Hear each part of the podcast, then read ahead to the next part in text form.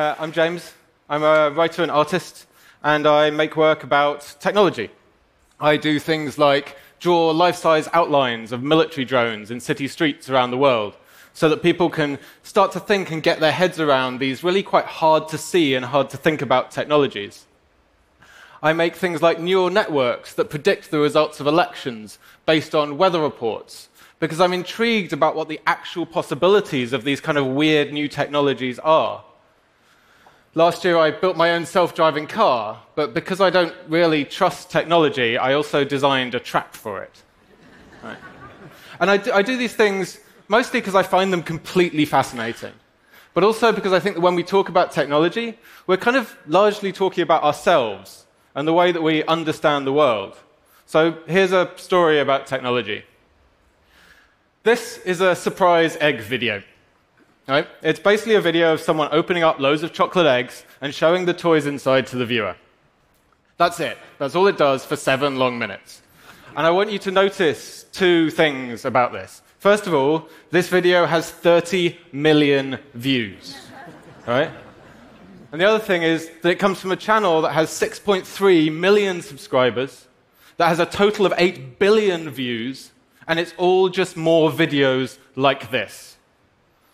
thirty million people watching a guy opening up these eggs. It sounds pretty weird, but if you search for surprise eggs on YouTube, it'll tell you there's ten million of these videos.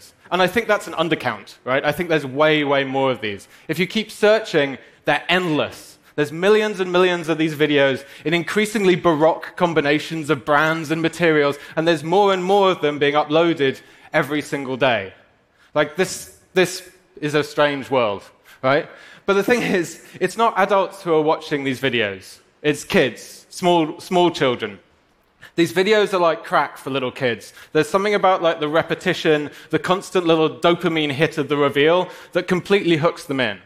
And little kids watch these videos over and over and over again, and they do it for hours and hours and hours. And if you try and take the screen away from them, they'll scream and scream and scream. And if you don't believe me, and I've already seen people in the audience nodding, if you don't believe me, find someone with small children and ask them, and they'll know about the surprise egg videos, right? So this is, this is where we start. It's twenty eighteen, and someone, or lots of people, are using the same mechanism that like Facebook and Instagram are using to get you to keep checking that app, and they're using it on YouTube to hack the brains of very small children in return for advertising revenue. At least, I hope that's what they're doing, right? I hope that's what they're doing it for. Because there's, there's easier ways of um, making ad revenue on, on YouTube, right? You can just make stuff up or steal stuff. So if you search for like really popular kids' cartoons like Peppa Pig or Paw Patrol, you'll find that there's millions and millions of these online as well. Of course, most of them aren't posted by the original content creators. They come from loads and loads of different kind of random accounts, and it's impossible to know who's posting them or what their motives might be, right? And does that sound kind of familiar? Because really it's exactly the same mechanism that's happening across most of our digital services, where it's impossible to know where this information is coming from. It's basically fake news for kids, right? And we're training them from birth to click on the very first link that comes along, regardless of what the source is. That doesn't seem like a terribly good idea. Here's another thing that's really, really big on kids' YouTube. This is called the Finger Family Song. Again, I just heard someone groan in the audience. This is the Finger Family Song, right? This is the very first one I could find. It's from two thousand seven, and it only has two hundred thousand views, which is like nothing in this game, right? But it has this insanely earwormy tune, which I'm not going to play to you because it will sear itself into your brain uh, in the same way that it seared itself into mine, and I'm not going to do that to you. But like the surprise eggs, like it's got inside kids' heads and like addicted them to it. So within a few years, these Finger Family videos start appearing everywhere, and you get versions in different languages with popular kids' cartoons using food, or frankly using whatever kind of animation elements you seem to have lying around, right? And once again, uh, there are millions and millions and millions of these videos available online in all of these kind of insane combinations. Uh, and the more time you start to spend with them, the crazier and crazier you start to feel that you might be.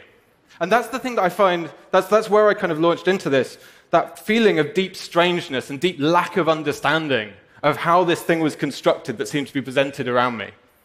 right? Because it's impossible to know where these things are coming from. Like, who is making them? Some of them uh, appear to be made of teams of professional animators. Some of them are just randomly assembled by software. Some of them are, uh, you know, quite wholesome-looking young kids entertainers, and some of them are from people who really clearly shouldn't be around children at all. Right? And, and once again, this, this impossibility of figuring out who's making this stuff. Like, is this a bot? Is this a person? Is this a troll? What does it mean that we can't tell the difference between these things anymore? And again, doesn't that uncertainty feel kind of familiar right now?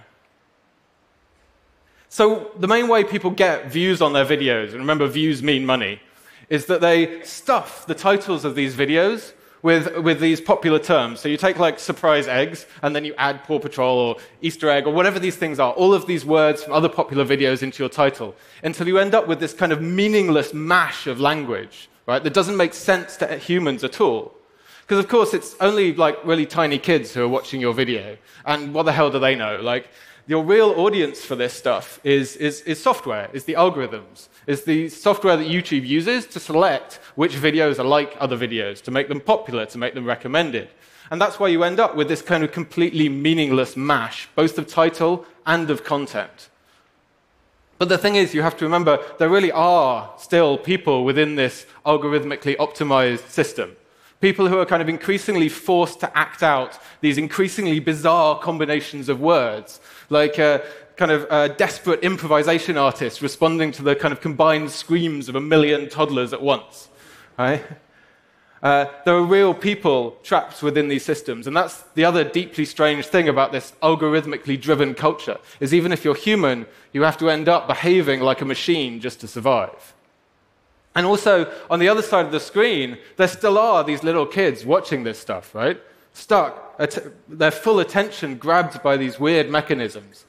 And most of these kids are too small to even use a website, right? They're just kind of hammering on the screen with their little hands, right? And so there's autoplay, where it just keeps playing these videos over and over and over in a loop, endlessly, for hours and hours at a time.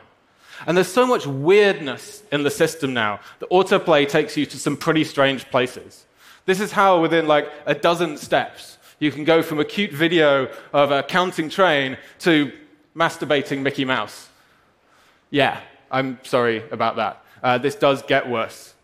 This is what happens uh, when all of these different keywords, all these different kind of pieces of attention, this different, desperate generation of content all comes together into a single place. This is where all those deeply weird keywords come home to roost. You crossbreed the Finger Family video with some live-action superhero stuff. Uh, you add in some like weird trollish in-jokes or something, and suddenly you come to a very weird place indeed. Uh, the stuff that tends to upset parents is the stuff that has kind of violent or sexual content, right? Children's cartoons getting, getting assaulted, getting killed, um, weird pranks that actually genuinely terrify children. What you have is software pulling in all of these different influences to automatically generate kids' worst nightmares. And this stuff really, really does affect small children, right? Parents report their children being traumatized, becoming afraid of the dark, becoming afraid of their favorite cartoon characters. Um, if, if you take one thing away from this, it's that if you have small children, keep them the hell away from YouTube, right?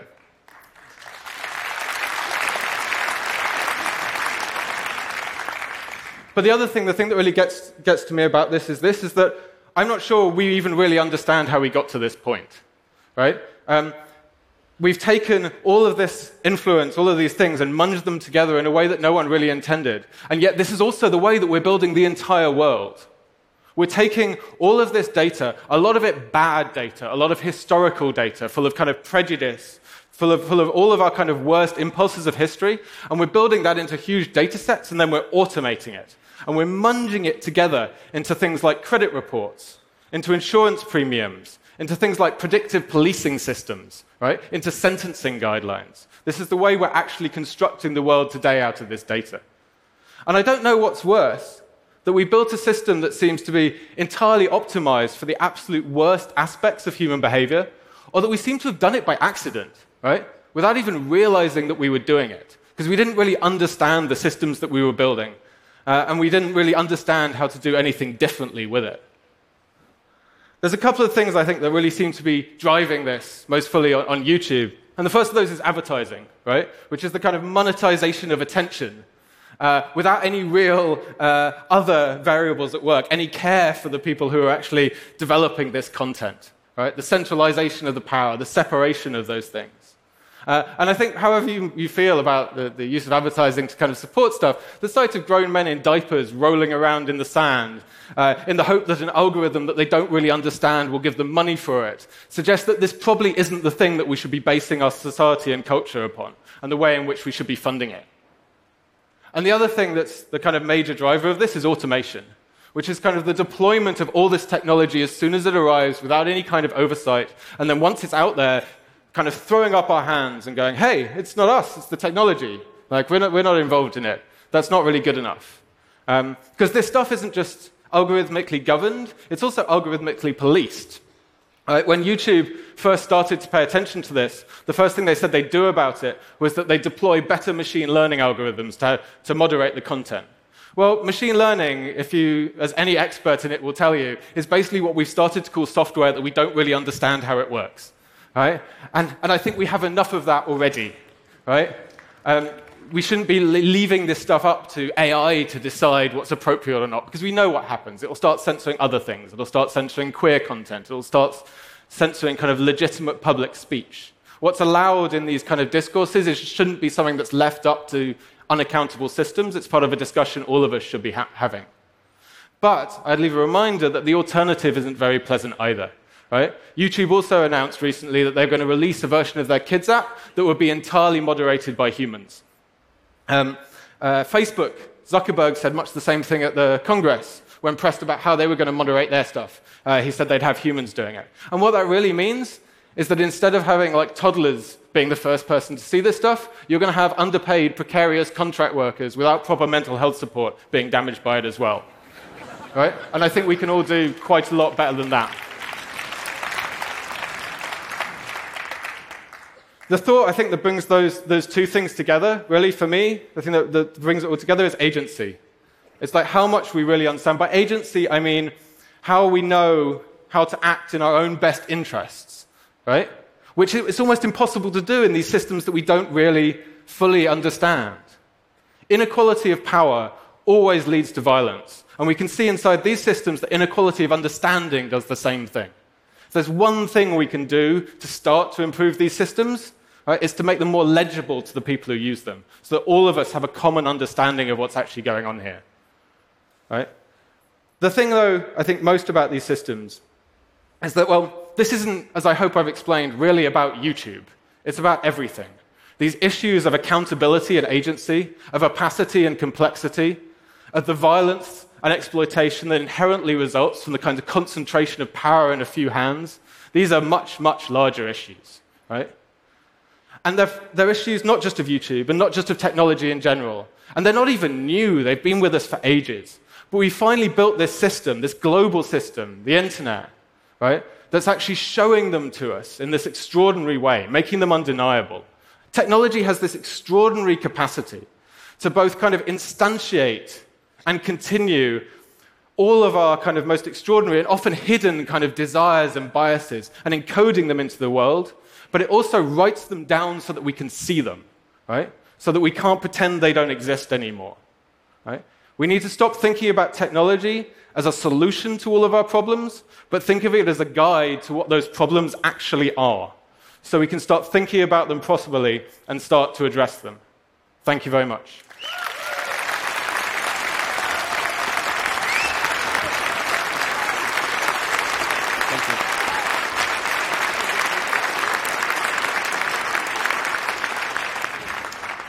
James, thank you for coming and giving us that talk. So it's interesting, like when you think about the films where the robotic overlords take over, it's all a bit more glamorous than what you're describing. But I wonder, you know, in those films you have like the resistance mounting. Like, where is there a resistance mounting towards this stuff? Do you see any kind of positive signs, green shoots of resistance? Um, I, I don't know about kind of direct resistance, because I think this stuff is super long-term. I think it's baked into culture in really kind of deep ways. Um, a friend of mine, Eleanor Saito, always says that um, Any technological problems of sufficient scale and scope are political problems, first of all. Right? So all of these things we're working to address within this are not going to be addressed just by kind of building the technology better, but actually by changing the society that's kind of producing these technologies. So no, right now I think we've got a hell of a long way to go. But as I said, I think by kind of unpacking them, by explaining them, by talking about them super honestly, uh, we can actually start to at least begin that process. And so when you talk about legibility and digital literacy, like I find it difficult to imagine that we need to place the burden of digital literacy on users themselves. But whose responsibility is education in this, in this new world? I, again, I think this responsibility is kind to all of us, right? That everything we do, everything we build, everything we make needs to be made in a kind of uh, in a consensual discussion with everyone who's avoiding it. Right? That we're not building systems that are intended to like trick or kind of surprise people into doing the right thing or to kind of, you know, but that it actually is involved at every step in kind of educating them. Because each of these systems is educational. That's what I'm kind of hopeful about, about even this really grim stuff, is that if you can take it and look at it properly, it's actually in itself is a piece of education that allows you to start seeing how complex systems come together and work and maybe be able to apply that knowledge elsewhere in the world. James, it's such an important discussion, and I know many people here are really open and prepared to have it, so thanks for starting off our morning. Thanks very much for having me. Thank you. Cheers.